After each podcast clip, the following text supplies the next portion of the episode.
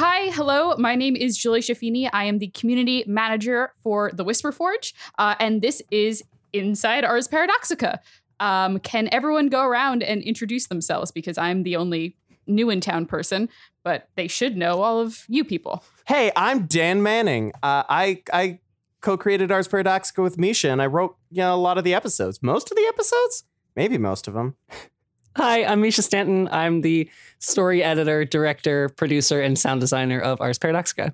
Hey, my name is Eli Barassa, and I'm a staff writer on Ars Paradoxica, and I think I did a voice one or two times. I don't remember. You were definitely Patty Fitzroy. I was Patty Fitzroy. Iconic. Hi, I am Julian Mundy. I am a staff writer on Ars Paradoxica, and I played a few people over the course of the series. Most notably, Ivan Marichak, right?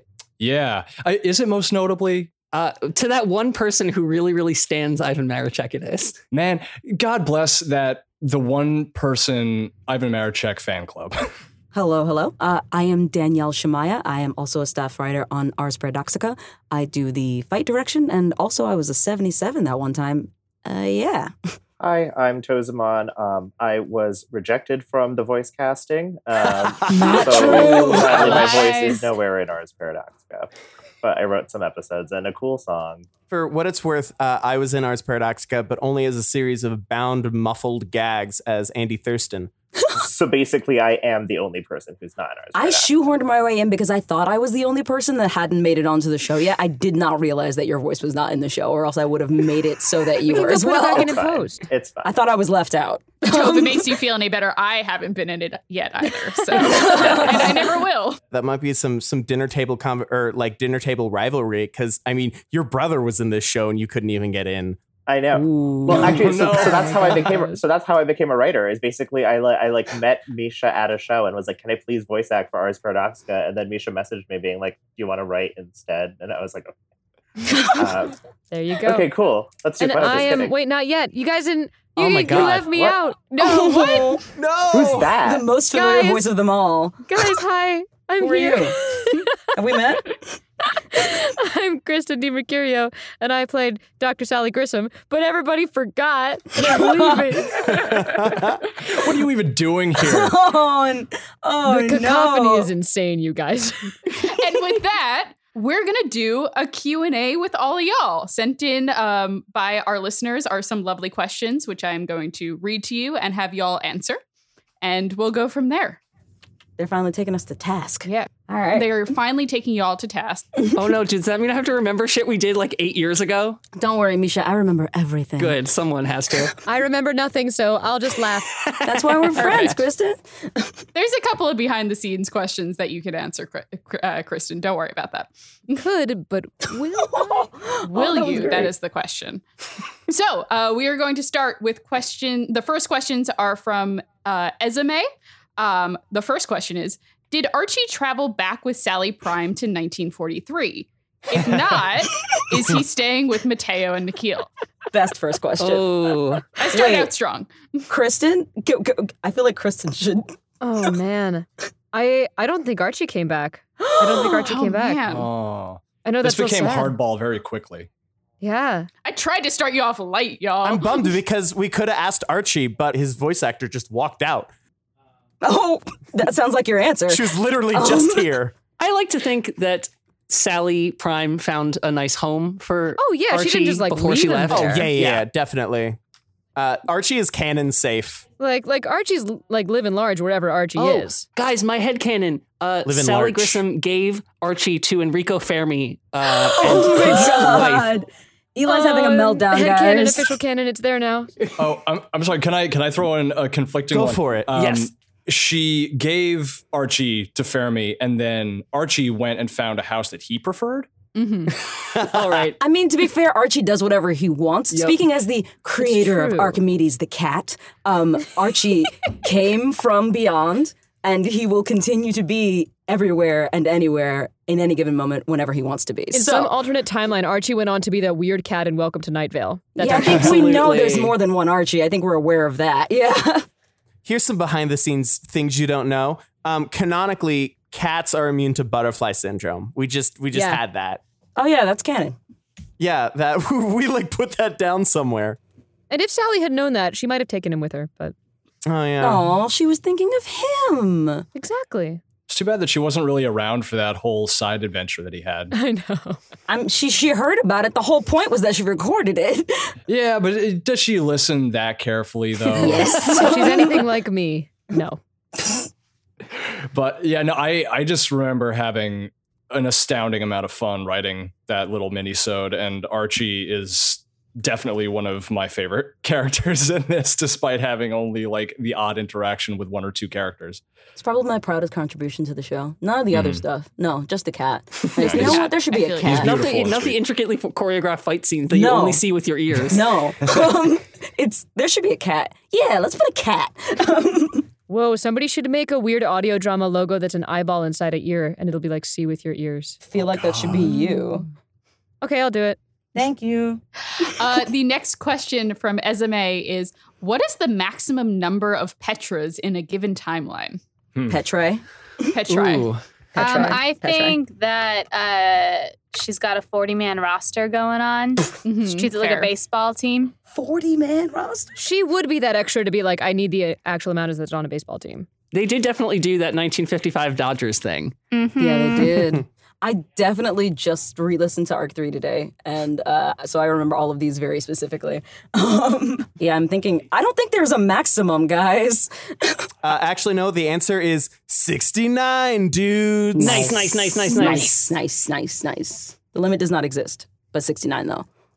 Uh, I'm going to go ahead and say one hundred sixty trillion, because I read recently that statistic as the maximum amount of humans that could live on the Earth before the entire huh. everything just collapsed. What? Huh. Like, like, were, like, were we to get one hundred percent energy efficiency, like the maximum capacity of the planet is about one hundred sixty trillion. And if all the ocean was land also? I don't like, know. I don't know. I just read it. But imagine one hundred sixty trillion. A bunch of Carmens, a bunch of Petras, and a bunch of Jack Harknesses. mm-hmm. uh, our next question comes from Tina. If you were to wager a guess, do you think that things would be better between Esther and Miriam this go around? My sweet girl. I I think that's part of what Petra ended up doing. I think um, in episode thirty-five, there's a lot of like Petra trying to stay undercover, but whenever she sees something that she knows is going to go wrong, she like can't keep it inside for too long. So she sort of like knew about Miriam and inserted herself within that relationship to try to heal it. And I think it worked.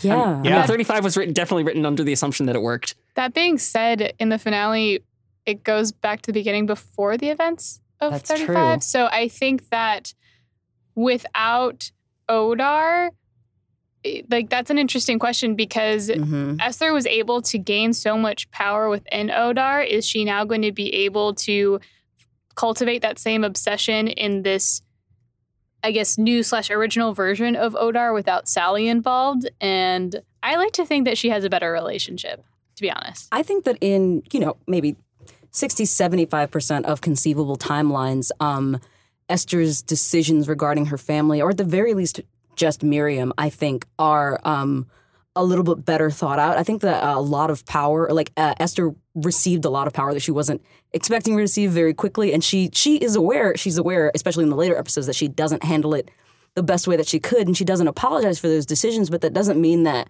she's never thought back on how she could have done these things differently. And I feel like if the circumstances were different, um, I feel like Esther has the capacity to have made a decision that made decisions that wouldn't have been as hurtful and therefore wouldn't have like irreparably damaged that relationship mm-hmm. in the way that we saw back in um, Home. So yeah, I'd like to think mm-hmm. it, it would be. That's hopeful, but yeah.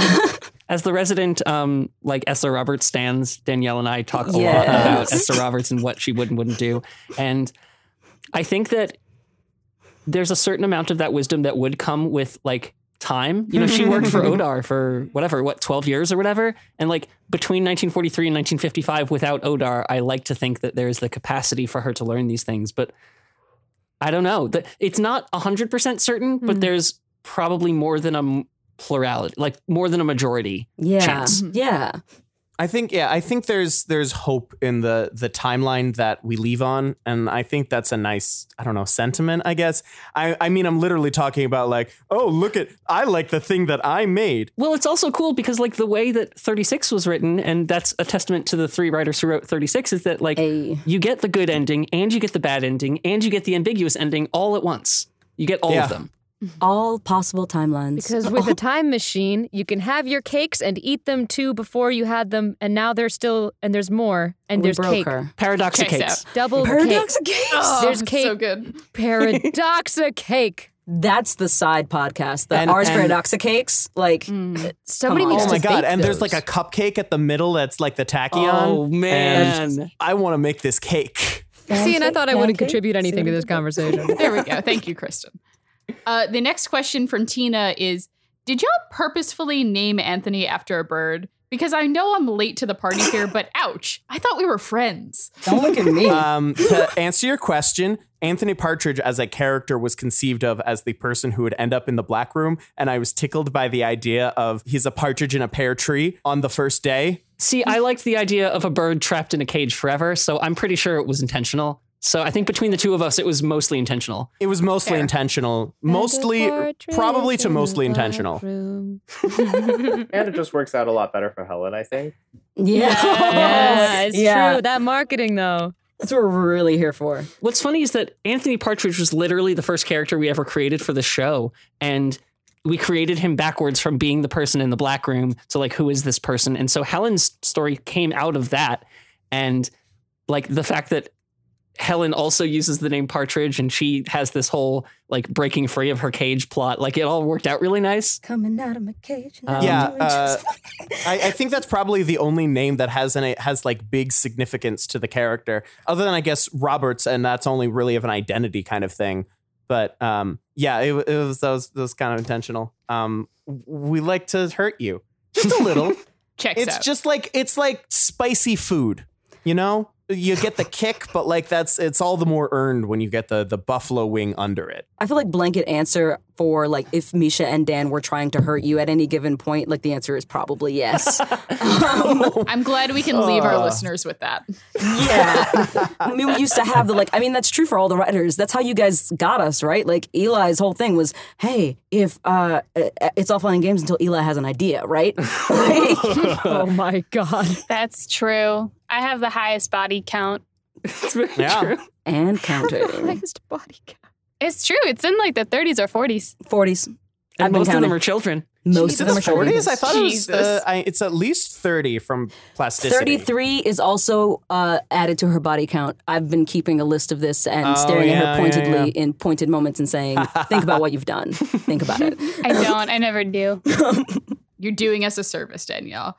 Uh, the next question comes from R's Questions, which, Dan, do you want to explain what that is for the listeners? Yeah, so we have some wonderful fans, as some of you know. Um, uh, uh, and uh, the, the, pe- the group of people who have been decrypting all of our devious codes uh, are just some incredible group of people. Uh, I want to shout out all of you, but I don't know. You're I, I like keeping you the anonymous decryption team, but like, you know who you are. And they sent Uh, uh, us some number codes, uh, and when de- when decoded, led to a secret Twitter account that was filled with questions for us. And so Aww. I don't know, that was wonderful, and our fans are the best. Thing. And our fans I are so cool. They're was crying at work over how beautiful My it was heart. And how happy it made me. I cry about them a lot. All right, amazing. First off, uh, but the first question that they sent us is. Do you think Petra and Carmen still managed to meet, even though the plasticity stuff should never have happened now? Woof. Mm. We actually talked a little bit about this question beforehand, um, Misha and I, and the answer is most likely not. Yeah. So the, the Petra God that went man. back in time, yes, she did meet Carmen, but uh, due to the nature of the plasticity experiments, the government took children from all over the country because they didn't want a concentrated amount of kids being, you know, going missing to be noticeable. Mm-hmm. So uh, Carmen and Petra are from different parts in the country, and this likely would never meet. Oh, my God. Oh, that isn't to say they, they didn't lead, like, happy and fulfilled lives. Yeah. No. They're hanging out with Archie. That also isn't to say that, like, their relationship isn't important and like it still mattered. Like even yes. even the aborted time, if we learned anything from episode thirty-six, yeah. even the aborted timelines matter. Like they still matter. happened and they still affect you. Yes. Wait a minute, that's so important, Misha. Yes. I literally wrote this down because again I listened to Arc three like today in preparation for this. It's like, I think you know as well as I do that everything that's happened and everything that hasn't happened still matters. It still matters, guys. The stories matter. I have you a lot good. of feelings. As long as everyone's good emotionally after all that.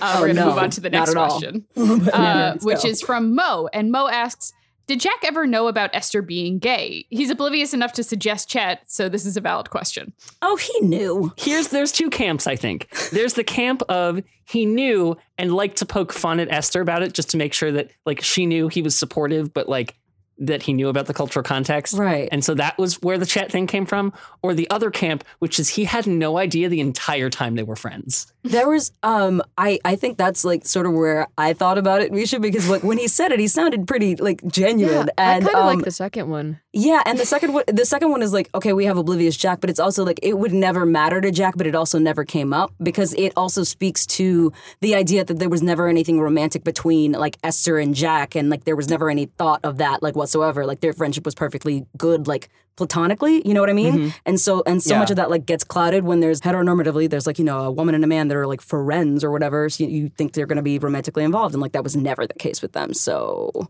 yeah, like, with yeah. with Jack, our token straight character, um, I think that every show needs one. Yeah, you got to give him throw him a bone. Yeah, I, I think it's it's he didn't have an idea. I think maybe if he like really interrogated his feelings, he might. Uh, uh, be able to uh, be able to suss that out. But I think, yeah, I think it just it just never came up because he's just friends with Esther. And, you know, you're just friends with people. That that said, though, if he'd stuck around, like the timeline of like Jack leaving and Bridget showing up in Point of Exile had like overlapped, I think it would have been pretty damn obvious. Oh, yeah. No, he would have figured it out. He just I don't, did, I don't, I think, I don't he, think he made it. it out. I didn't. I, I think, honestly, he didn't make it far enough um for uh, Esther to be at a point in her life where she felt comfortable expressing herself that way, even in her private life. Um, because even though we imply that she was out in college, um, it definitely seems like she is not that person by the time the show comes along. Then again, we don't really see much of uh, Esther's uh, social life. So who knows? Um, our next question comes from Carly. Uh, and they ask, how much time passed for Nikhil between when he left Mateo and when he was pulled out of the water by Sally? Did he do the whole trip in one day, or was it like weeks slash months? I'm assuming he didn't go as slow as the kids because of plasticity. He says that it's only been an hour between his two meetings with Petra. Um, I think we had talked about this, um, and it's definitely not like a matter of hours. I think I think the whole trip in Nikhil's mind is like over the course of a year, jumping back to Anchor. From his current timeline, is is that incorrect, Misha? I think that's right. Uh, I don't ever really think that was nailed down. I always sort of imagined it as, I don't think I ever imagined a year. I think I imagined more like a few weeks, a month maybe. Yeah, I pictured a couple of months. I'll be real. I imagined like a day. So basically yeah, not more hours. than, so, so basically not more than a year. I know for a fact that it's definitely a sizable amount of time because he does follow the kids, like not like he doesn't live with the kids throughout every single timeline, but he definitely follows their path and spends some time in each of those different timelines. So I definitely don't think it's like a day. And I would say it's not more than a year. Um, so there's only like a three hundred sixty-five percent like variance in there. um, okay. Actually, like actually, yeah. actually three thousand six hundred fifty percent. But anyway, I actually could even believe that it's more than a month because, you know, following those kids, um, they they spent a lot of time. What what was the the rules, Eli? Like, what was the the schedule of how they were sent back? Was it like one year every like ten three months or something? We there was oh, a man. schedule. I, I actually had, had this written down. I, I spent yeah. a lot of time planning this, oh, and yeah. I've completely forgotten. No, it was like the decade was like the well, and that's part of what we're doing here is that like yes, we're going to answer some questions based on what we think, but I want to say this like blanket for the whole of this Inside Ars Paradoxica. Don't take mm. what we're saying here as canon. Like if we left that hole in the show, and you guys like a different headcanon answer, go for it. Uh, except mm-hmm. for Archie, though. Archie is canon safe. Oh, yeah. Archie's mm-hmm. canon. Um, but like if you think Nikhil did the entire jump in a day, like that's valid. If you think they, that he took a couple of years about it, that's valid. Like whatever fits your fan fiction better, I guess. we didn't say it in the show, so like do whatever you want. Yeah, we're all just writing uh, he- uh, headcanons and fanfic over here at this point as well. So like, like at this point, that's all it was. Like that was I, I the original show was just. It was just a bunch of lore that Misha and I had that we eventually just were forced to make into something. Like I, I, I was a fan of Ars Paradoxica before I made Ars Paradoxica. And so like, yeah, really, it, this is this is for everyone. Um, yeah, don't don't take this all too seriously. We're trying to answer some questions because I don't know. I'm sure it's fun to hear from us. I think it's fun to hear from the the people who make the things I like. Uh, and I also think it's nice that everything's over and we don't have to talk about, well, we have a secret plan that we can't really tell you about God. This. And we have a lot of fun. Yeah, that's like my go-to in any conversation about Ars Paradoxica when I don't know how to answer, answer a question. I'd be like, well, it's a secret coming up and you'll find out. And now what do I do? Yeah. Now you got nothing. Um, now I got jack shit. With that, wrapping up the plot questions, we get a question from Anthony and also a couple other people ask the same question, which is, yes. What exactly do Sally's colleagues back in twenty Beep think happened to her? Also assuming that they didn't fade out of existence like the McFly siblings. I can't imagine that they think she's dead because they're smart enough to know that matter can't be destroyed. And I'm sure that there weren't any pieces of Sally left behind after the initial disappearance. So what do they think happened? And how long did they spend trying to figure it out? Wait a minute. Okay, so like, okay, we all definitely spent a whole lot of time talking about this, but I want to part the kimono a little bit and say that I actually had like an entire episode. The first episode, the sixteen, when before it was like what it is, before it was Greenhouse, like that was initially the thing that I wanted to write about. The whole thing with the cell phone started like, okay, so what if we went back? Like the whole thing with the voicemails was like, okay, so what if we go back? Like, guys, what did happen? What, what's going on with her friends? Like, where are her lab assistants? Didn't she live with someone? Didn't she just disappear? And it was going to be this whole mystery, and I couldn't get it together. Like, we couldn't, I, I couldn't figure out like what, where that story would go. But I just want to know, I want you guys to know that there are notebooks and like yarn paths and walls of like red string conspiracy boards, red string yeah. conspiracy boards of like what what happened, and Can also compare. I know the names of her friends. So like, um, I think that this is a tough one because in our original original Q D A M way back eight years ago conception of the rules, as soon as you travel back in time, anything forward from the point you traveled back from doesn't exist because it never had the chance to happen. Mm-hmm. But as we went on in the show, we found it narratively convenient to muddy that line a little bit. So I don't know if her friends continued to exist after she left or not.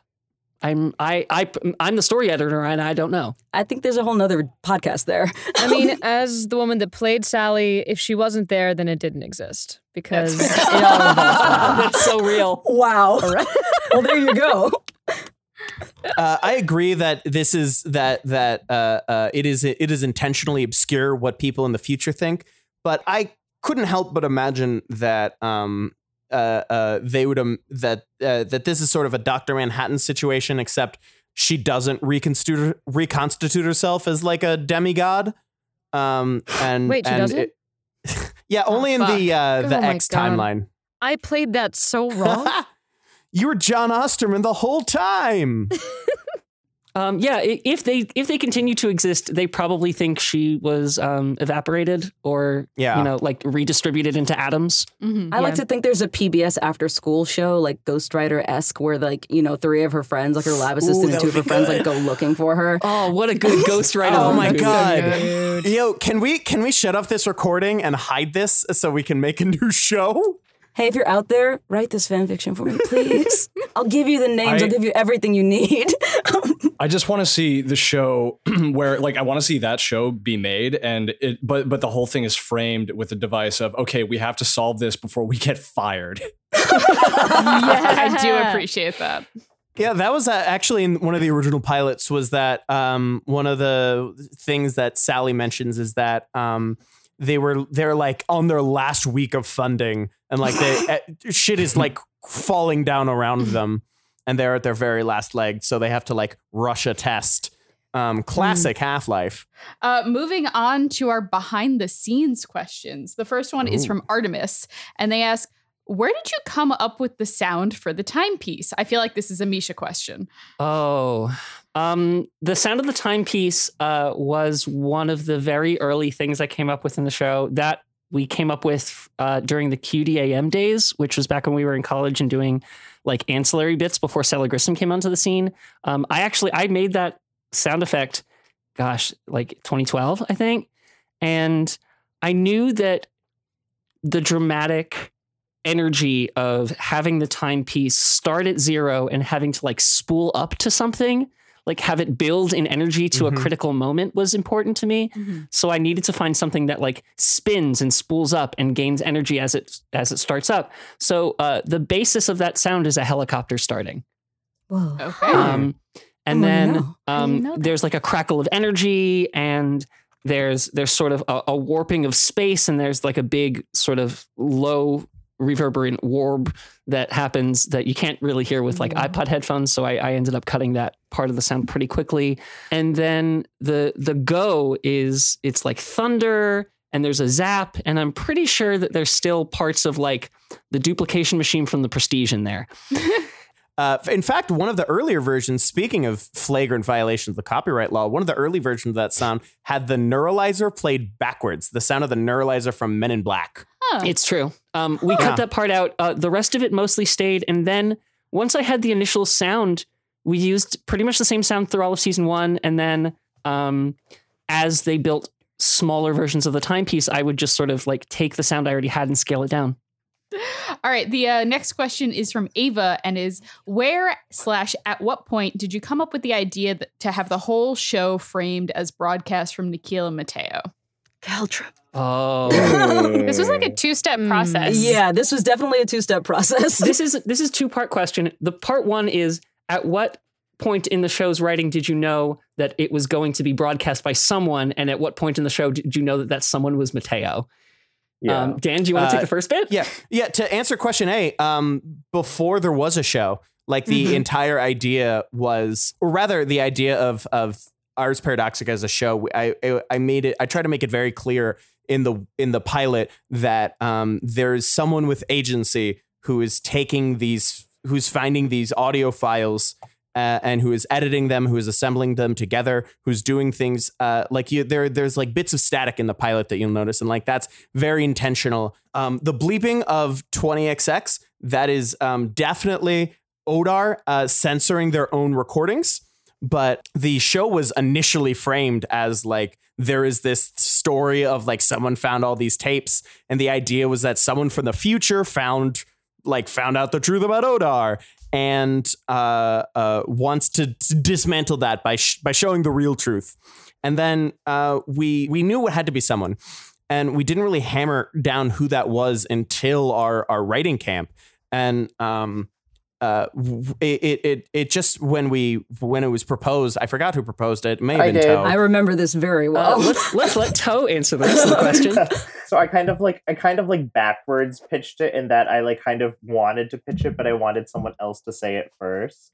So it was like this like very like manipulative. So okay, so so here's my reasoning for it is um so following everything you said, Dan, like.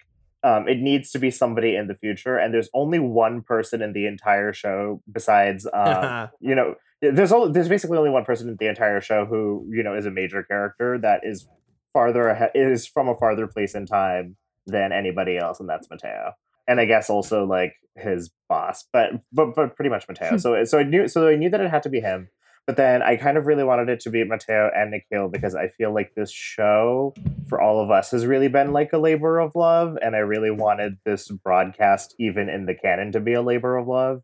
Mm-hmm. Um, so it was really important to me that the two of them do it together. Um, so when it came up, so when it came up in camp, um, I kind of did it as a, mm, it can't really be Sally because blah blah blah. It can't really be like Anthony Partridge because blah blah blah. And then somebody was like, "Geez, that who does that leave us with?" I guess like.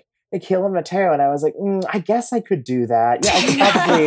That's exactly what happened. I could yes. write that bit, and then and then basically, um, when it came time to like actually write the finale, I basically pitched like, "Hey, I would like to wrap up the show in this way, and these are the scenes that I want to write with Nikhil and Mateo." And I didn't even really say that it's gonna the sh- the whole show is gonna end in this way. I was like, I've just like quietly wrote the scene and sent it to y'all, and then it was just like they're gonna read it and see how they feel about it. And I'm so glad y'all kept it.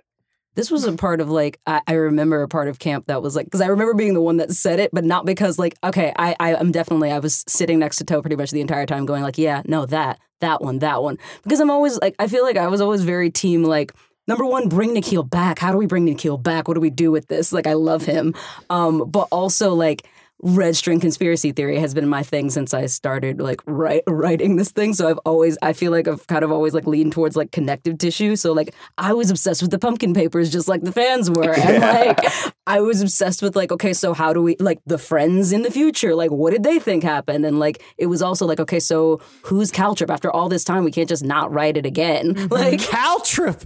Oh, man. Yeah, I should say really quickly that we before we knew it was Mateo, we had a bunch of different code oh names uh, for them. We knew we were never going to keep them. We knew it was going to end up being another thing. But, like, for a very long time, the code name was Caltrup. It took so long to find something else that we liked. Yeah. And, like, two years. Uh, just just so y'all know, the, the, code, the code name for the timepiece before we settled on timepiece was Long Count, which is a reference to the Mayan long count calendar. Mm-hmm. So, like, this is how far back this code name goes. And we only figured out, like, who it was a year before we wrote Last the episode. Summer. Yeah. um, uh, Long Count was actually a Julian um, edition before he joined the team back, oh, wow, back really? again a million God. years ago. Yeah, that was his idea. Sure was. Um, oh, wow. Uh, and before before it was Caltrip, actually after it was Caltrip, at any time you were listening to the show, we were kind of, we were referring to it internally as the loose end, capital T L E, just because, I don't know, it was a loose end and is a better name than Caltrip, or the idea of, like, I don't know, it's a Caltrip. It's a, like, a tiny spike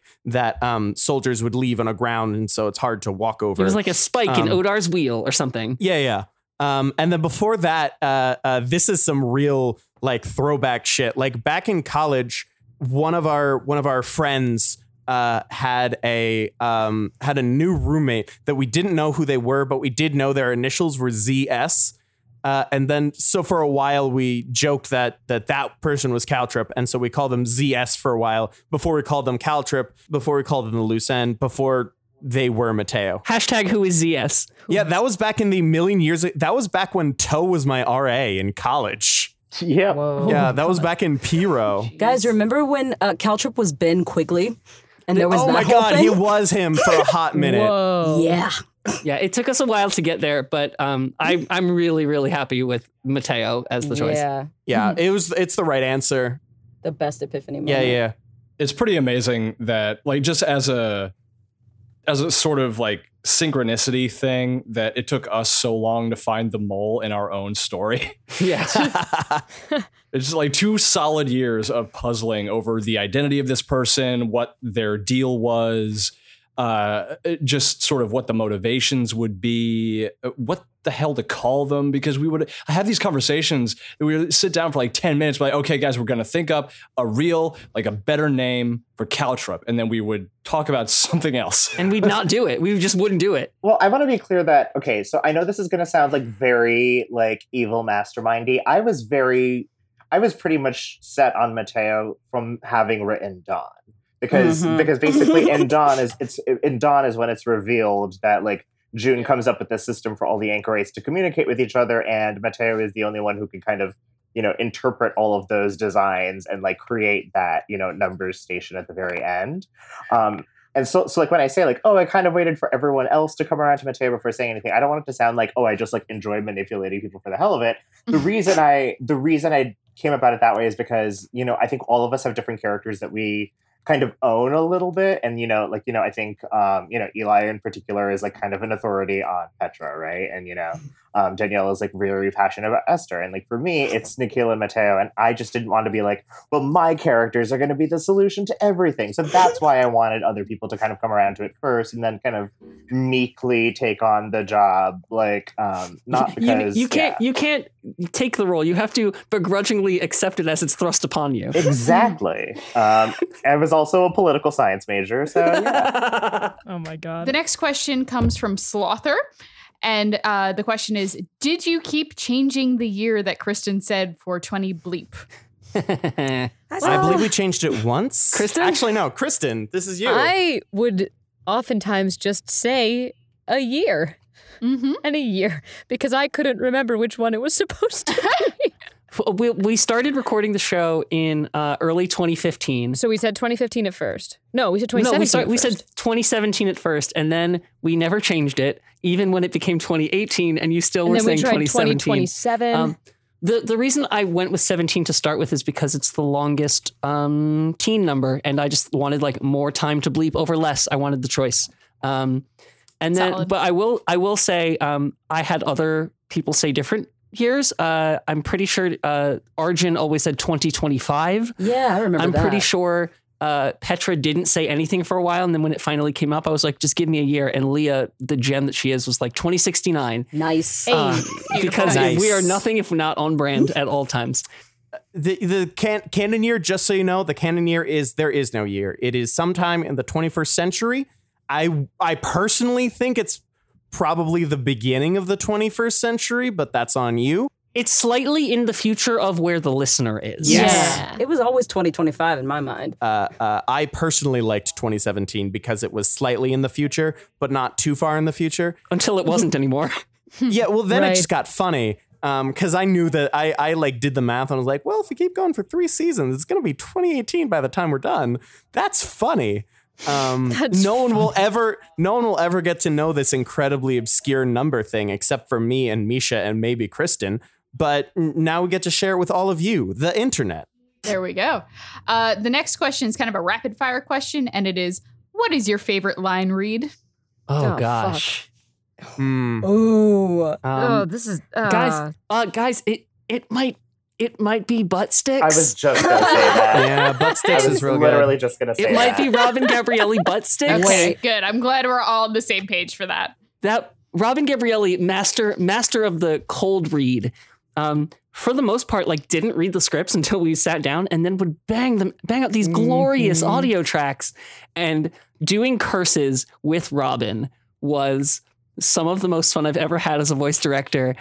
Like watching his, like he really dove into that final bit of curses and just seeing his face like puff up as he like kept oh himself God. from saying these bad words until the very last minute was beautiful. And then all of that energy came out in butt sticks. sticks. Yeah. And it might be my favorite thing. Oh, can I throw a blooper in there though? So go for it. Okay. So I, I, th- I mean, this obviously didn't make it into the final cut, but one of my absolute favorites is when, um, Um, Nikhil and Sally are in the car together, and um, Arjun is re- is you know, so so Sally is talking about, oh, you know, I'm ace, you know, but you know, I still want to have meaningful relationships with my friends. And Nikhil says, you are you are going to have meaningful relationships with your friends. It's going to be different, and then one day you'll meet people who understand you, and then you're finally going to get to fuck Nikhil Sharma. And I fucking amazing. My chance with that because he just said it so straight faced. I like didn't even think about it twice. Didn't notice it. And then I was like, oh, fuck, wait, never wait. mind.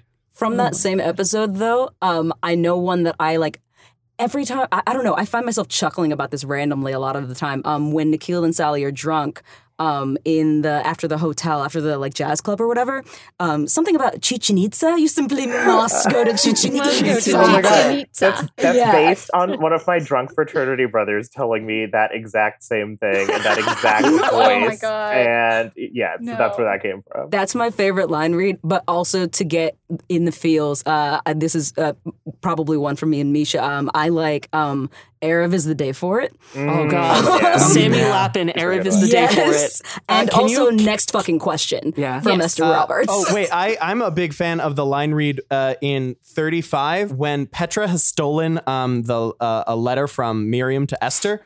Um, there's there's just a, a point where uh, she's oh, yeah. giving it, uh, uh, Petra is giving it back under the guise of being like, "Oh, I got your mail somehow," and she, Esther's just like, "That like doesn't a, make any sense." Yeah, like we don't even live in each other. And uh, uh, Le- Leah Petra goes, "Yeah, I know, so weird," and it's so fun. It gets me every time. It's just the funniest thing. It's very good. I just really love how Leo Paros said, "Especially." Just the enunciation of that one word. And I don't even remember the line, but she was like, especially, especially. And I was like, oh, my God, say it, girl. Oh, that was in thirty-six, probably during the like the final villain monologue where oh. she's like, all the things that have happened, but especially, especially, yeah, especially the things especially. that haven't happened. Special shout out to um, Ai-chan for the little baby. Like, oh, oh, my God. God. Ai-chan. That like that that whole like where she's on the verge of crying to yeah. Van. Th- yeah. Like she oh. honestly, we um, when I directed Ai-chan, Ai-chan was it, like literally nine years old when we recorded this thing. Mm. And she, you know, we threw a lot of big words at her. She, no that's the cutest line read. Like, yeah. that is. And so, so she was like, we were all set to do this monologue piecemeal and like step by step and like sentence by sentence. And then she got in there and was, and just did the whole thing. And like what ended up in the show, I think, is maybe the amalgam of two or three takes out of like the ten that we did. And like by the, by the end of it, she just like nailed it. Oh it was, I was so proud of her. So impressive. She's so cute. She's so cute. And, um, This is this is maybe less of a single line read, but I, I'll narrow it down to one of these parts. Um, there's that whole section in um, I'm gonna forget episode numbers, but um, the the the scene or the sequence rather where Sally is doing that series of calls to the black room to try to get in touch with Anthony and Kristen. Oh, yeah. You still kill me on that last call where you're just like, "Hey, listen, I'll be here if you're still alive oh and want to talk." I love, I love, love you, buddy. I'll when, see when you around. Mish was directing me with that, it was like each like message just had to get like, we, I think, did we do the seven stages of grief? Yeah, we yeah, did the like five that, stages I, of grief. I wrote that um, to happen, and then y- uh, you did it, and I, it's like I wasn't even involved. It was so cool. Oh, it was fucking heartbreaking. I will say, like, th- it's cool because I'm the kind of like go-between between the writing team and the acting team, and translating like what the writer wants into how to get the actor to do it was one of like, A, my big challenges on the show, but B, like one of the most fun parts of the process. I mean, you're also very good at it. Yes. Thank you. Putting that Thank out you. There. Hands down. This is, this is, I will say, the first time I've ever voice act, voice directed any show ever. So like, if you think you can't do it, Ars Paradoxica was my first one. You can do it. Yeah. You nailed it. Okay, uh, so the next question is from Julia Rose, which is not me. It's not who you think. Just for the record. Uh-huh. Um, this, and I have to preface that because their first question is, because I love you guys and I also love Spirits Podcast, what would an in-universe episode of Spirits uh-huh. look like? And actually, Misha and I talked about this a little bit, but Misha... For a while, wanna... uh, when we were doing minisodes in season two, we did talk about doing like a Halloween one where mm-hmm. it was like urban legends around Point of Exile, where because this is like, for all intents and purposes, the world capital of time travel, I can imagine people popping in and out of existence, mm-hmm. anachronistic objects or items or things that age like ten times their age in a single second. Mm-hmm. And like all of these little urban myths that would come out of the stuff that Odar does, but if you didn't know that it was time travel, you know? Can you guys actually do an Urban Legends episode about the Philadelphia experiment itself? Yo. I would love yeah, to. Yeah, that would be real good. At some point, I will hey, I will hey, grab one Julia, of you to do call that. me, call me. Um, I will grab you to do that at some point, Dan, I promise. Podcast, call me. All right, uh, the next question from Julia is, uh, will we ever get a Time Swimmers sequel? Uh, low, the lowest chances, maybe the highest chances, probably. I will. I'll say this. Um, I guess this is the first time. Um, I was driving in traffic. I was driving in my car um, on my way to my job at Wondery, and I was just kind of like letting my mind drift. I was listening to a podcast. Don't even remember what it was, but all of a sudden, I just had like this eureka moment, and I, at, like at the first moment I had, I pulled out my notebook and I just wrote down the phrase "Time Swimmers two: The Swimmining." Oh my god.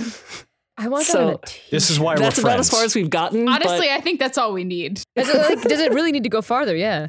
That's it. That's yeah, the Time Swimmers. Time, uh, it's sad because I feel like Time Swimmers is better the less there is of it. Like the like the the more you look into that, the the less um, I don't know, novel and beautiful it is. That said, I we really like Time Swimmers, and it was so much fun. It's so silly, uh, and especially you know, after like we did that after Tuesday. Two seasons of Ars Paradoxica, which is like one of the saddest shows so ever. Sad. And just to do something that was Sorry. so like wonderfully joyous. And that's part of like why I really enjoy working on Star Tripper, Julian, is because like after three, after three to eight years working on Ars Paradoxica, finally I get to do something funny and joyous. Mm-hmm. What? The Far Meridian isn't funny and joyous? Yeah, Misha, hey. God, I was so like I love Ars Paradoxica with um with an acuteness that I don't think I've really gotten to experience in a lot of other places in my life. But by the end of it, um, I was so tired, and I think I've spoken about this in other places. But I really, I needed to to recharge our batteries. So yeah, yeah. So, so Time Swimmers is part of that, and um, I don't know, it's this beautiful jewel of campy goodness. I love it so much. Uh, the next question comes from Megan, who is part of the Ars Questions twi- secret Twitter account, which is still amazing. Uh, one of uh, one thing that's always interested me is the inclusion of queer characters, both from twenty blank and Odar, especially given the time period. It'd be interesting to hear how you went about including such representation and having an appropriate slash timely mood to discuss them in. Okay. Hmm. So a bunch of us are big old queers. Mm-hmm. Um, there's Fair. that. Spoilers. Us Spoilers. Gays? What? Us? Nah. Us queers? I, I, um, I don't know. I think the Sally's aceness, uh, I believe, was one of the bigger conversations that we had, like, when mm-hmm. I came... Well, you, no, no, no, no. We should start with Nikhil. Well, uh, well I was I was just going to say yeah. on the point of Sally's aceness, like, Sally's aceness was always sort of because we wanted Sally to be an action character and to, for everything to be more plot-driven regarding her. Yeah. And then yeah. we didn't we didn't think it was important to say out loud, and then the fans told us that it was, so we did. And then we said it was important. Yeah. All, I remember we had the conversation in the Slack, like, no, guys, we should... I think we should say it explicitly, because there's this whole thing in the media where they're like, you know, they just sort of leave it ambiguous and, like, it's sort of understood. And then we were like, no, if we can find a way to organically do it... I remember us being very... Uh, staunch on the point of, like, if we can find a way to do it organically, I want to actually say those words, just like it would be important to say the word, like, bisexual, because that erasure is there in the media. And, like, it was super important. Like, um, I mean, at least, like, to me and to, like, a bunch of us, we were just sort of like, yeah, no, we should figure out a way to say this if we can. Like, because, yeah, why yeah, not? I, it's I our remember podcast. When, when Misha, like, approached me about it, it was like, because we'd only done, like, a few episodes, and Misha was like, hey, so just so you, like, know, um, I've got, like, you know, like, kind of big plot points coming up. Like, we're, we're one of the characters in the show is going to be a lesbian. And I was like, who is it? Tell and then, me. And then, and then they were like, not you. I was like, why? And then Wait. Like, because Sally's going to be ace. I was like, okay, that's like a better idea. You're right. Misha pitched the show, like, to me as a writer. That conversation we had on that one May day in twenty sixteen. Um, I was still listening to Ars Paradoxica, and I hadn't gotten to episode thirteen yet, which, mm-hmm. um, for those of you, the unindoctrinated, is the uh, is I believe the episode where we find um, Esther and Bridget um, mm-hmm. in bed together. After, we were calling uh, it Queer. Um, yeah, in- and so I said, I, I believe there were a series of exclamation points, and it was like, is it, is that what I, oh my God, oh my God, oh my God, okay, okay, okay, I'm calming down, I'm calming down, I'm in, let's do more of this, please. um, um, I think part of what happened was, um, season one was all plot. It was like, like we really conceived of the show out of the lore and the plot and not so much the characters, and so mm-hmm. when we finished season one, we looked at what we'd made, and it was pretty white and pretty, uh, like, not queer yeah. enough for me, certainly. Um, mm-hmm. Oh, and so, me either. Yeah. So, so when we, we made season two, we were like, let's not do that. And let's put people of color in history because they were there. And Whoa. let's put yeah. queer people in history because they were there. Well, so, so basically, you know, I was a fan of the show in season one, but that was kind of like my main critique of it.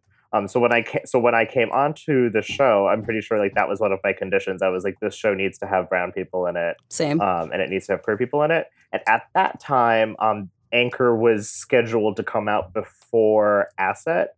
So mm-hmm. we didn't have da- we didn't at the time we didn't have da- um, David Marion and Lou Gaines yet. Um, so I was like, if I want there to be P O C in this world, I literally have to drop them out of thin air, like, by the hand of God. And Amazing. That's like why Nikhil just, like, literally appears there. Thin air. Um, because nobody ever nobody ever pictures South Asian people existing in the fifties in the West, mm. um, even though they've been everywhere. So that so that was that was like one that was like one part of it. But I know, to speak to the specific question about queerness, Um, I think it was really important um, to kind of, one, begin showing, like, more explicitly Sally's aceness with, like, Nikhil coming on to her, and she's kind of like, no, what are you talking about? And then it becomes, like, much more explicit two episodes later. But then also mm-hmm. showing um, Nikhil's queerness, because, you know, obviously Nikhil and Mateo are, you, you know, very, you know, Nikhil is very clearly bisexual, but um, we just don't see, uh, we in media, we always see queer characters or we see P O C characters, and it's very rare we see queer people of color characters. And if we mm-hmm. do, um, we never see them get it on with another queer person of color character. Um, and it's always yeah. really important for me to have that kind of, like, wish fulfillment in a show. Like, it sucks that if I want to see two queer people of color getting it on. I have to get a Star subscription to watch American Gods. Like, no! That's ridiculous. That, like, you can literally have, like, every permutation of identity fucking on Game of Thrones, except, like, queer people of color. So it's like, so so that that for me was why I was like, this is why Nikhil and Mateo need to exist. And I know that Preach. There are some people who really hate that um, and hate. Hey, seeing, and they like, can go listen to another podcast. A I guess. Different podcast yeah. like, together. And I'm just gonna be like slurp slurp motherfuckers because. Like this is yeah, it's just gonna be gross. Yeah, it's gonna it's gonna be it's gonna be gay as hell, and like because people were fine with with Bridget and um es- with Bridget and Esther, mm-hmm. so it was just like yeah. a, you know wh- took, where, why is there that squeamishness around you know male? There was so spirit. much backlash when Nikhil and Mateo had their kiss scene, and yeah. I was like, where were y'all eight months ago when two women were kissing? Oh, you were getting off to it because yeah. you're assholes. Exactly. And like even even that's like I, I just felt like throughout the writing of the show, I definitely after the first season saw that like, oh no, we're in an awkward position here. We didn't think about this. Um, but I don't know. I, uh, I I might be one of the straightest, whitest people on this team. Uh, yeah, but like, sorry, bud. I, but I'm still so like I I am more interested now in. in writing Ars Paradoxica and in writing Star Tripper and writing so many more things and looking at the the way stories are being told now, it's just so much more interesting to investigate those characters and not in the tired ways that Hollywood and well, the other machinery have been doing for so long. Like there's so much rich soil to plant in there. I mean, I feel like a lot of characters who ha- who have marginalized identities, I think they're often treated as like that identity is like a tag, like, yo, you get a special quirk. You get to be a person of color. You get to be queer. You get to be disabled. Mm-hmm. And um, I think it's important that like uh, uh, people exist at all of those intersections, and we are all complex and we're all a mass of of identities and um parts of who we are. And like, I think it was, um, it's important to like, I don't know, not just have the, the two white lesbians, like have a scene in bed with each other. And that's, you know, that's all the queer representation we need. Like a uh, uh, uh, true story. I felt kind of skeezy writing that scene. Cause I was like, I wanted yeah. to, sh- I wanted to show up, but I didn't want to have it, but I also didn't want to be like, I don't know, s- sensation or not sensational, but like, I, like there is a, there is a tendency to um, fetishize um, like, Uh, uh, lesbians, uh, because I don't know, like that's still falling into the same kind of uh, uh, like misogynist tropes that we're we're really trying to to like take down. But um, well, I think that well, there's also a fine line between like sensationalizing something and representation. You know, like that that line, especially in like not that queer representation is necessarily new in the media, but it's basically new in the media at this point. Like it's.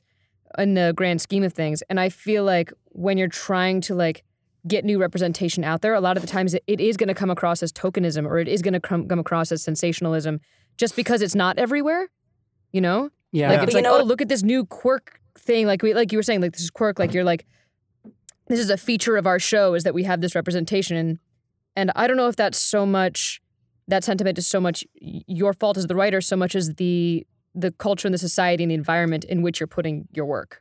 But I think that's that's also why it was important for us to like keep coming back to these characters, not exactly. just show them once. Exactly. I think the fact that like you see Bridget wanting to be with Esther for a long time and having to grapple with like not just, oh, we're queer and in history and it's a bad time to be queer, but like queer in this history. like like it goes beyond like you it goes beyond tokenism because you see that the conflict is specific to Bridget and Esther. Mm-hmm. Um, and I, I hope, I think we did a really good job of, of sort of doing that with the rest of the cast as well. Like uh, not making it tokenism because yes, it's representation, but also it's important that it's these specific characters that we're following. You know what I will say though? Um, and I want to let Eli speak to this as well. Um, because I remember like specifically, I remember having really long talks about this with um, Eli and with Toe um, early on and like even going on later on, because like this being genre fiction and uh, being, you know, Being all of all of the marginalized things myself, um,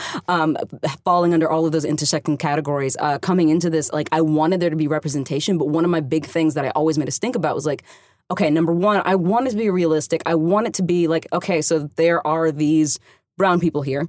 and um, there are these queer people here, and yeah, we're in like sort of a timeline where maybe necessarily like, you know, those uh, things were not different for them or whatever, but I also want to acknowledge what the time period is. But also, you know, what I would really love is to have these characters exist as complex human beings and have, mm-hmm. like you said, Misha, have their problems be specific to them as characters and not it just be like the tragedy of the black man or the tragedy of the uh, the bisexual South Asian man, like um, in in this time in history, because I, I want to have fun in time travel as well. And like, you know, can we find that balance so that the audience that we're um, sort of uh, pitching towards is not just, you know, uh, no offense, like white people that want to feel better about themselves because there's representation in their shows, but also like, you know, geeks of color who never get to see themselves represented. Like Toe was saying before, like, I want to see myself also having fun and like having adventures and shit like that. And like, I read books, I read tomes when I was thinking about like spe- specifically going into Dilemma, going into Greenhouse, but also going into Dilemma. I read so much stuff about like, okay, so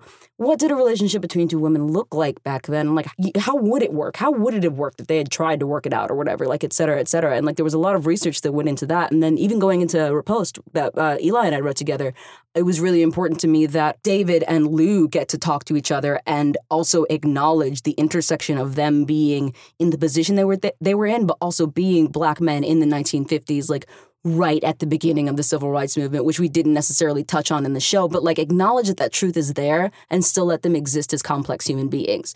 And I think that that was sort of the most important part for me. Well, I think um, with inserting ourselves into the show as people, we're trying to navigate our own lives and yeah. our, the own adventures that we're on. And we really wanted to ensure that was also reflective in these characters. I guess like, yes, we are our, you know, marginalized identities, but we are also more than that as yeah. people, as writers. And so we wanted to ensure that we were giving these characters their due, much like we deserve our own due here in the present. Yeah.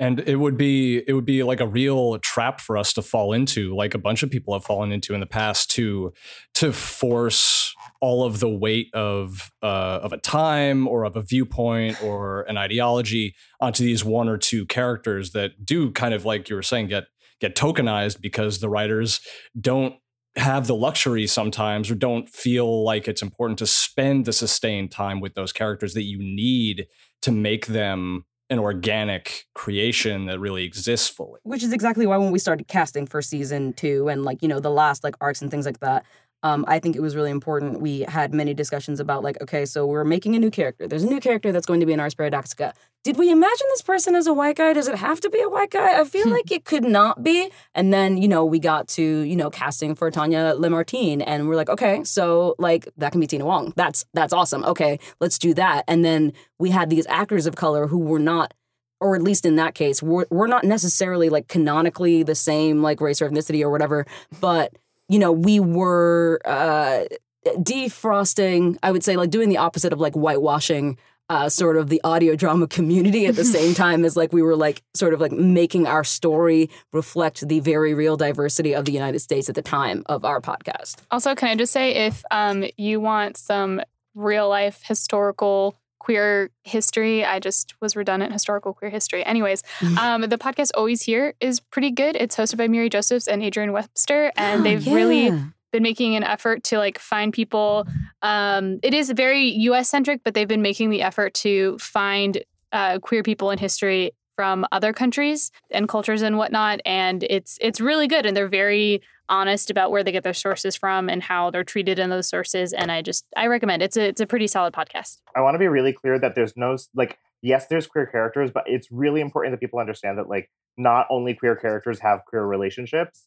Um, yeah. and, and like, I mm-hmm. very specifically tried to write all of the characters having queer relationships. Like, like if you look at Sally and Chet, like if they were written in like a nineties show, it would have been this like, will they, won't they, like type mm-hmm. of like romance screwball comedy. And the thing is, is that like, even though Sally is asexual and even though we don't know anything about Chet, like their relationship is still queer. Like, even if it's not like about being in love with each other or about any kind of romantic attraction, it's still an alternate type of relationship than like what we have socially constructed for people to have. And like, when we look at like David and Lou, like they're obviously, you know, not romantically in love with each other, but I wanted to really show that they very clearly love each other a lot. And like yeah. that is still a queer relationship to me, because like that level of friendship and that level of vulnerability is still queerness, because it's radical vulnerability that we don't see or aren't accustomed to seeing like in our society. Definitely. Sorry, that, yes. I just need to get that out there. Like, not only queer characters have queer relationships. No, no, I really appreciate that. Uh, we're going to move on to our next question, if that is okay. Um, just because we we did eat up a, quite a bit of time I'm, with that. We could we could spend hours talking Honestly, about Honestly, and uh, we totally could and should. Yeah. PodCon, call us. Yeah. Phoebe asks, what are the various cast and crew's dream projects slash roles? Oh. And uh, oh. and or any ideas about new projects coming down the Whisperforge pipe? Do we have ideas we can share? Is there a Whisperforge yes. pipe? I want one. Oh, yeah. Don't we all? Toe, do you want to start with your project, since I believe it's the next one up on our roster? I will say I do think this next project coming up really has the potential to be that dream project for me, um, based on kind of just like what I'm writing about it and what it's going to be. So uh, we've talked about it a little bit in I A P thirty-six. Um, it's a show called Caravan. Um, it's basically all the representation I've wanted to see in a show. Um, it's kind of the it's it's kind of the genre that I've wanted to see, with the characters that I've wanted to see, and maybe like I mean, I, yeah, am I gonna cast like all my favorite celebrities that I've always wanted to have? Probably not. But I think what matters more is um, can it really hit like the emotional beats that I that I want it to hit, and can it connect with people in the way that I want it to? And if it does that, and if it has the effect on people that I want it to, I will consider that like a dream project. So um, I, I'm really keeping my eggs in a basket for that one, because I'm Beautiful. very, very excited about it. Uh, Kristen. Oh, no. Putting you uh, on the spot here. Well, as far as dream projects go, I mean, Ars Paradoxica is a dream project. Um, oh, we love you so much. It's magic. But, so cute. But uh, um, yeah, no, I'm writing a thing too, because like, I was like, it was sort of like we were talking about like, with Star Tripper, how like after Ars Paradoxica, it's like so heavy and so dense, and like there's so much like raw emotion and feelings. Um, I was like, I want to write something kind of stupid and funny. Um, and, the, and that is, and I'm I'm currently working on something that is, it's the sort of thing like anytime I'd say like, oh, and then this could happen, and everyone's like, Kristen, that's a terrible idea. But now I have a place where no one can stop me.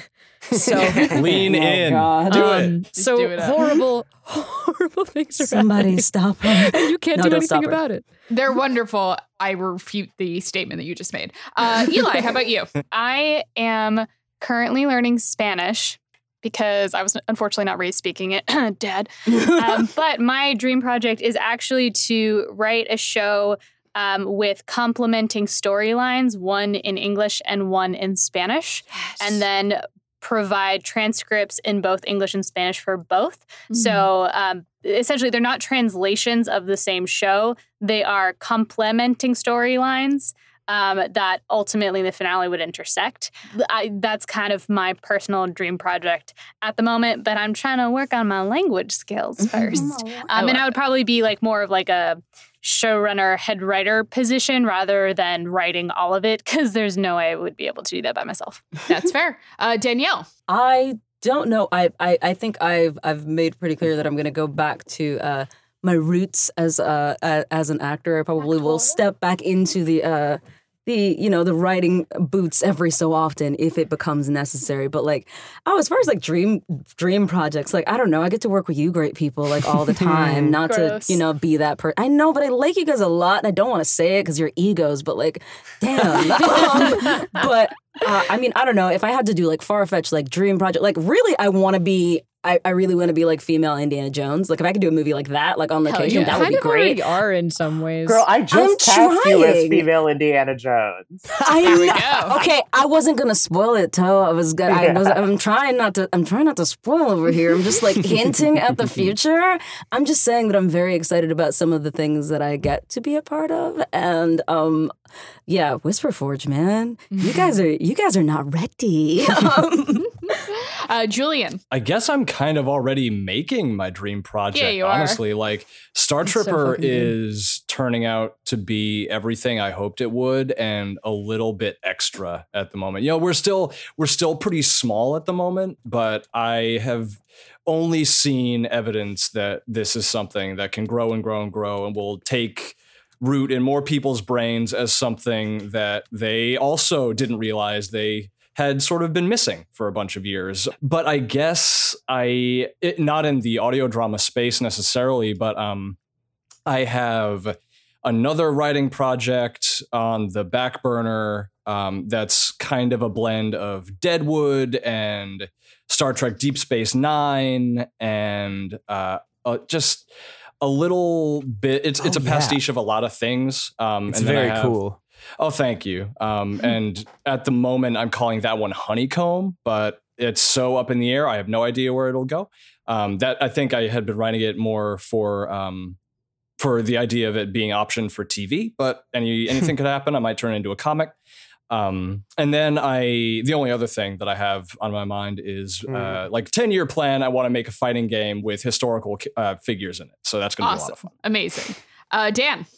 Uh, okay. So I, I'm sorry. I don't have like a, oh, I'm working on this thing you can listen to right now. Or even a, oh, I respect you all as artists and like, you wow. are my dream. Wow, I rude. legitimately have a dream and I want to uh, I want to um, do a revival. I think this would be perfect for uh, a, a perfect like like podcast audio revival.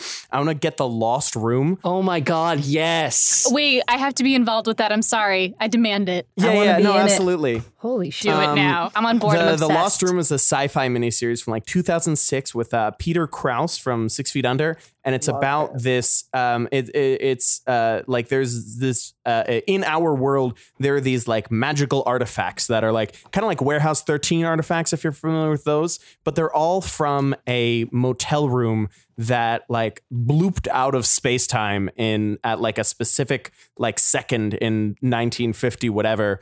And I just think that uh, that story is so rich and like full of life. And like, there's so many places you can go with that. It's so it's on YouTube. It's on YouTube. Is it? That's great. You that's should. That's how I, that's how I rewatched it maybe one or two years ago. Oh man. Wholeheartedly recommend The Lost Room. Mm-hmm. Oh, Lost Room is, if you liked Ars Paradoxica, you, if you like Ars Paradoxica and any other thing we've made, you will definitely yeah. like The Lost Room. Uh, Misha. Oh geez. Um, mm. I, Like I did it and continue to do it. Um, like every time I make something, I go, okay, this is really good and I'm really proud of it. But you know what I want to do next? This thing. And then The Far Meridian comes along and then I go, okay, this is good. But you know what I want to do next? This thing. And then Star Tripper comes along and I'm like, uh, like between The Far Meridian, Ars Paradoxica, Star Tripper, working on LeVar Burton Reads, which I'm now also doing, and, hey. and everything that the Whisperforge has coming up, like, I feel like I'm not only am I living the dream, I have been living the dream for the past two years and it doesn't really show a ton of signs of slowing down. Outside of that, originally, very originally, before we got a fan base, I was set on making one complete season of Ars Paradoxica because if not a soul outside of Daniel and me ever heard it, at least I would have one complete season of a show I made myself that I could pitch to animation audio houses. I would love to do an animated feature. Yo. I would love to do sound and voice direction and A D R or like any combination of those things for an animated feature. Misha, that is my I want to play. Yes. Yeah. We all want to play in that space. Misha, call me. Yeah, let's all play around and make an animated show together. Hey, Whisperforge animated wing, let's go. Yeah, do we oh, know yeah. any animators? Yes, call actually, us. I believe we do. We live so close to all of the animation it's houses. True. I'm sure it's we true. can just grab point. someone. I know that before you move on. Hey, Julia, why don't you tell us about your Whisperforge oh, yeah. project? Yeah. Oh, okay. Please do. We um, have the turntables.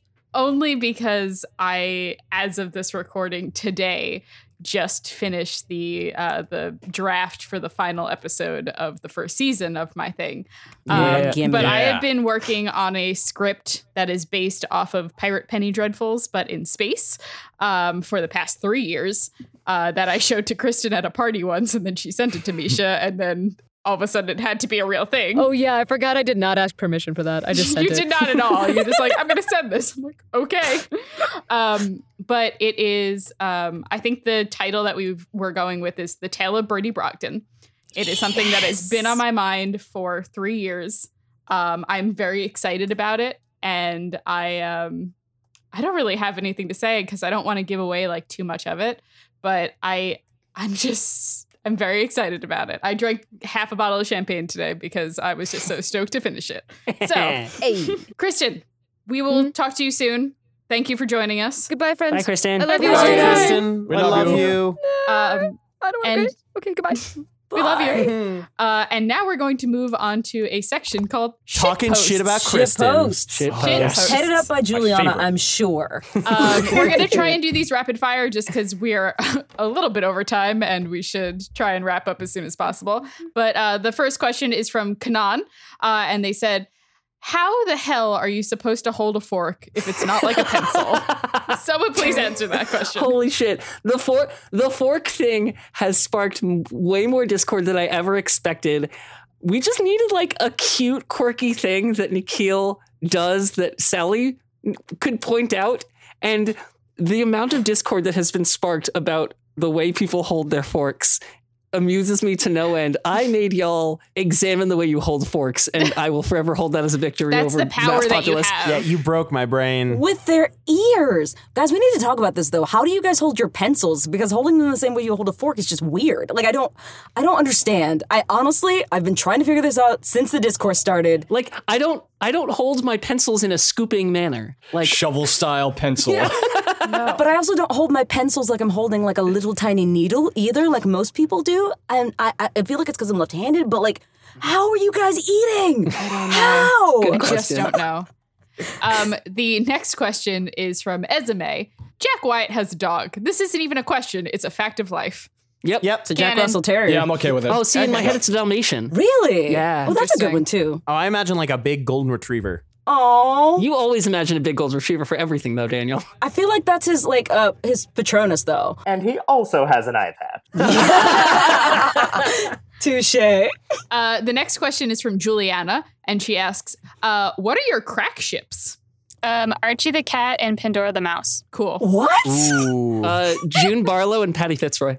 That's awesome. Not a crack that's ship. Life. That's not a crack ship. That's just life. That's practically canon. I'm ashamed to admit this, but I don't know what a crack ship is. Julian, what the hell? Uh, it's a weird ship that would never be canon. That would never be canon. Yes. Oh, okay. We um, had a couple of cool ones from the A Us. To be perfectly honest, I, I don't know how crack ship it is, but like I do really love all of the Helen June A Us. That's canon. Danielle and I did a live reading and would trade chapters for that Helen and June fanfic, and it was rough. It was emotionally compromising. So like we had so much wine. We, I, I mean, I we should have recorded that. To be quite honest with we you, we took pictures. Yeah. Um. Okay. So I will say, in a in an alternate universe where they are the same age, in a fanfic, my crack, cr- the crackest crack ship I've ever said. I've said this to Eli, and I know it's weird. It's um. Petra and Esther as like a hatred to like... Oh, like mm. like a yeah. kismicist sort of yeah. thing. Yeah, but like in an alternate universe where they're the same age, because otherwise it's weird. I cannot stress that enough. Yeah. But you mm-hmm. said Petra ship. just ages rapidly because she's going back in time so much. I know. That's so it, she, it gets weird. Petra would make it happen if she wanted it to happen. Damn. Okay. As soon as as soon as Petra decides on a course of action, it's as good as, as good done. As done. Hey. I got a crack ship for you. Um, okay. okay. And, and this and this is wingnut stuff, guys. So hold on. Um, so we got that moment where Anthony is in the hospital room with Bill Donovan, and they're having that oh big God. moment. Oh. And instead of trying to strangle, they just start going at it. They just start Talk going about at enemies it right there. To lovers. Yeah, right? I think you got me beat, uh, dude. Tags for Lemon fanfic. That is very good. That is a very good crack yeah. ship. I could do Ted Chambers and Chet Wickman. All right. Um, Uh, Juliana also has a question that is probably directed towards Eli, and it's, what's Patty Fitzroy up to these days? She's running her perfume empire and has dumped her husband because she deserves better. Yes. I mean, don't get me wrong. He was he was fine. He was just very bland. She just yeah. deserves better. She settled and then realized she can do better. Bless. You've already bought Fitzroy brand perfume and don't know it. There yep. you go. I'm wearing it right now. I smell amazing. uh, rapid fire question. What is your favorite time travel episode of a show that isn't about time travel? Ooh. The Rugrats one. Oh, God. I was about to answer something with Lost, but like there's enough of that show that's time travel that's basically a time travel show, but the answer is The mm-hmm. Constant. JoJo's Bizarre Adventure, and this, I don't know. Yeah, no, this is time travel. Uh, JoJo's Bizarre Adventure, where the serial killer's uh, adoptive son uh, gets stuck in a time loop that the serial killer put him in. That one other Flash where they go back to the twenties. Yeah. Sweet. Yeah. I really like the Gravity Falls episode where they, they fight in the time battles or whatever it's called? The time baby? Oh, oh my God, I love the time baby. People might fight me on this because they, they're, they're going to say it's a spin-off of a time show, but I don't think Torchwood is a time no, travel it's not. show. Yeah, no, it's and, not. And I would say Captain Jack Harkness That's is a probably good one. The best episode Absolutely. Of that one. Uh, I think for me, it's probably uh, Futurama Time Keeps on Slippin', where they where they uh, work with the Harlem Globetrotters to figure out why time skips are happening. Mine is the Steven Universe one. Oh, Steven and the Stevens! Oh, Steven yeah. and the Stevens! No, that's the correct You're answer. That is the correct answer. The next question is from Ben. And they ask, when did Chet begin his hobby of cultivating the devil's lettuce? Did it include misappropriated equipment? or uh, it, And if so, is it just time lettuce? Toes them on. Yes. Um, I think um, I, th- I think um, Amelia's his okay. Wait That's canon. I think he's I think he is hooked up, and like that's just part of like a very quiet understanding you have, because like Amelia you know, has such a like a deep secret life that we never touch in the podcast. She does. I tried to get to her too. Yeah. Like Yeah, there was like a whole minisode I never read. The red yarn coming from Amelia is like thick. She'll she'll just leave an envelope that eh, smells. Uh, I, that's a strange smelling envelope, but whatever. You know, we we handle yeah. weird stuff all the time. I mean, it's also nineteen fifties weed, so I'm sure yeah, it's because, not because great. When he was a petty officer, just he had no surveillance on him, so he could just like get away yeah. with that shit, and he just like carried on that mm-hmm. habit to cope with the absolute stress of like controlling all. Of That's Amelia's real job. Like the rest of it is just extra. Like, her real job is to get the weed. I think that's the only thing about Chet Wickman that I really identify with. That's why they That's why they moved to Colorado. In the Odar credits, uh, Amelia is listed as creative consultant on set. Amazing. Uh, the next question comes from Megan and Noah at Ars Questions, and it is in reference to the fifty-four conspiracy. Seriously, what happened with fifty-four? There are too many coincidences. I feel betrayed. You started this, now finish it. Someone explain. I don't know what this is um, either. Okay, so uh, for the for the code for episode, oh, oh god, I think it was the first episode of season three, so it would have been twenty-three. It was definitely a season three episode. Um, it was...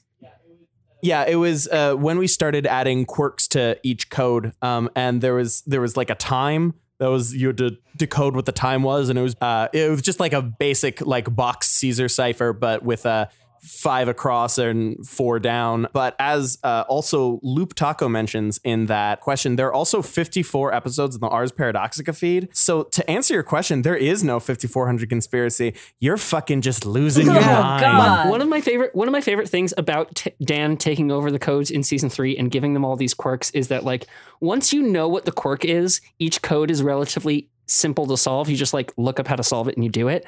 The fun was that we didn't tell you which parts of the code meant what, and like they would have to like reverse engineer that, and watching the fans do that was some of the most fun I've ever had.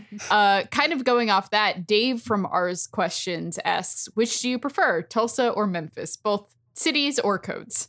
Oof. Uh, I uh, probably, I don't know. I've actually been to Tulsa, Oklahoma. I drove through it once. How was the weather? How was the weather? But then again, Memphis, just in in its contribution to the barbecue arts alone is like, might be the one to put How it over the, the top. Can I take this moment to just point out that like, yes, Tulsa and Memphis were the cities that we used in the code, but like we had Izzy Atkinson record a bunch of cities that we never used. Like, we have a bunch of U S cities, a couple of like international cities, and then also some fake like mythological city. Like we got Atlantis and Camelot. They're very good. Damn. We got a bunch of stuff from Izzy in case we ever thought to use it. And then it turned out we just never did. Well, because some things we use more of, some things we didn't. I believe the first, I, I don't want to make this question too long, but uh, we we basically uh, figured out what the codes would be and then like said, okay, we'll need numbers. And so we got Izzy to record roughly every every number zero to nine ninety-nine. Not all at once. We just have her say one hundred, two hundred, and then one through one hundred. And then with uh, uh, we We had the cities, and then we had weather conditions. And then for season two, we were kind of expanding those more. So we had a, a second like grouping of things. And then when we realized that, oh, I uh, uh, wanted to have more like the codes and your lucky number and what have you, that we had a, a big third one where we really, I have a ton of, of Izzy stuff. We can make Izzy Atkinson say so many things. Yeah, I feel weird about that. Um We paid her, right? We paid her like a bunch of money. Yes, we definitely paid her. Great. Good. Next couple of questions come from Mo, and I'm going to do them rapid fire. Hi, Mo. The, the first question is, what's the best pasta to time travel with? Presumably, you keep your clothes during time travel. So if you had some ravioli in your pocket, it'd come with it's you, right? It's definitely farfalle butterfly okay. pasta. Yes. Correct. Thank you. Yeah. Correct. Yeah, no, yep. There we go. All right, we're, we're good. Uh, so the next question is, you requested we ask about Chet's bong. So yes.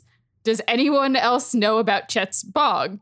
When were bongs invented anyway? Bong? I believe uh, water-based pipes have been uh, used for various things, uh, at least in the Middle East, for uh, hundreds if not thousands of years. So bongs have been around Sweet. forever. And yeah. we already know that Amelia right. knows. So Thank you. We, we, in fact, answer that question. I think Amelia knows how to roll, actually. For oh, sure, def, for sure. Definitely. Uh, the next question is, what video games would Anthony be best at in the twenty-first century? What is his opinion Tetris. on Nintendo? That new Tetris V R thing. Puyo Puyo, Puyo, Puyo Tetris. Oh, Julian, jinx. um, uh, here's a controversial opinion. I think Anthony Partridge would really not enjoy Breath of the Wild. Oh, he'd hate no. um, because it's Ooh, yeah. it's too open-ended. He he just wants like a clear like problem yeah. solution, and like there's too much there's too much choice in Breath. You can do anything. No, leave, leave me alone. No. Hmm. I think he, I think he would go broke on microtransactions. Oh, for on like sure. Yes. Fortnite, Fortnite. He'd be very into Fortnite. I think. No, I feel like he'd be more of a P U B G guy than okay, Fortnite. Okay, yeah, the bright colors would bug him. Battleship Brigade guys. Man, why did no one send Anthony Partridge like a P C with Gary's mod on it? He'd be set for life. Oh, shit. Give the man Minecraft. He wouldn't be so bored in the black room. Minecraft. Anthony Partridge loves Minecraft. Yeah. So we're gonna ask the last question. It's also from Mo. And they ask, okay. This is important to me. Is there any timeline where Sally and Anthony get to hug? Aww. No. You guys are awful. You guys are just mean. It's funnier to say no. You guys are just mean. Yes, Mo, there is. Um, I think that uh, it's the time. It's the last timeline that we leave off on. I think that Sally and Sally and Petra Um, go track down Anthony Partridge at like his new teaching gig once Odar crumbles after not having time travel, and she just runs up and hugs him and then runs away, and he questions it for the rest of his life. That's very Beautiful. good, Misha. That's very good. Yeah. Wow. Head canon accepted. Thanks. Mm-hmm. uh, All right. I think with that, we are wrapped up. No. No. Yeah. Any final thoughts, questions, It's been concerns? a year and a week since Ars Paradoxica camp, and we realized that while we were in the studio, oh, no. and I have a lot of feelings oh, about no. that. Um, yeah, I mean, just like, thanks as always to everyone for playing along with us doing weird shit into audio for three years. Like, we made the show we wanted to see in the world, and the fact that so many others also wanted to see it means literally everything. Yeah, like thanks for being interested in us even though like the show's over. Thanks for coming back to listen to this thing. Thanks for listening to our new stuff. Thank you. Uh, I want to um, turn the praise back on the rest of you on this call.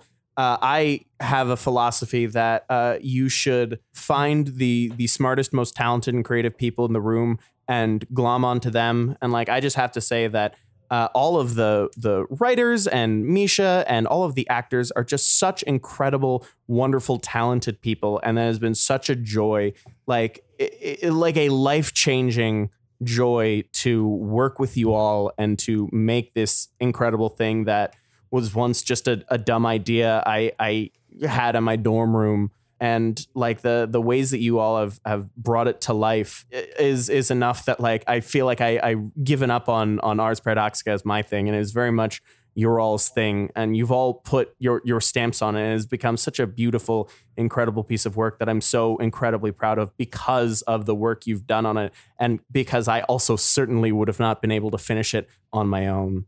Um, and Dan, don't sell yourself short, because without your crazy oh, no, ass, we would I'm not really be not. here. Mm-hmm. Yeah, that's true. No, I'm literally saying I just would not have been able to finish. Misha, can you back me up? Uh, I would not have been uh, able to finish. I it was alone. yelling at Dan to finish scripts on time around episode six. I can confirm, and went all the way to episode thirty-six. Hey, hey. Uh, I have a very severe A D H D and not too much self-worth. You'll say, big same. Um, uh, before, before we wrap up, I briefly want to thank Julia for jumping on and moderating. We love oh, you. It was thank my pleasure. You. Yes, thank you so much. Thank you also to Evan Cunningham, my uh, composer friend who does all the music for the Bright Sessions, for loaning us uh, his microphones. We currently have uh, my apartment, Whisperforge H Q, wired up with five separate channels going at the same time. It's and it's very impressive. Technological marvel. Plus Julia and Kristen and um, Toe. We, this is what, eight people on a single call that I'm going to have to edit. You've never heard a podcast what? with eight people all at once. I'm not sure you should. Um, Pushing the boundaries. Whisperforge. We, we literally have. It was Dawn. That was, was like thirty people. Yeah. Oh, no, but it wasn't all at once. I recorded them yeah, all separately. Not live, though. We're uh, live right now. Okay, fair, fair. I was going to follow that very sentimental note by saying um, just because the show's over, the shit posting is mm-hmm. not. So amen. Totes, follow me on Twitter and Tumblr. I love shit posting about everything. So just keep interacting. Yes, uh, thank you Same. so much for listening to Ars Paradoxica. If you would like to know what else this amazing team is doing, please follow us at The Whisperforge on Twitter. Uh, and also check out whisperforge dot org to just find out what we're doing right now. Right now, at this moment. Yep, right now. Currently. It has all of our whereabouts. It's just a marauder's map. Can confirm. R- very inconvenient. We can't do crimes anymore. Yeah, I, I had to stop my life Speak of crime. Speak for yourself. Bye. Yeah, thank thank yeah. you all for coming. Bye. Bye-bye. Bye. I love you. Bye-bye.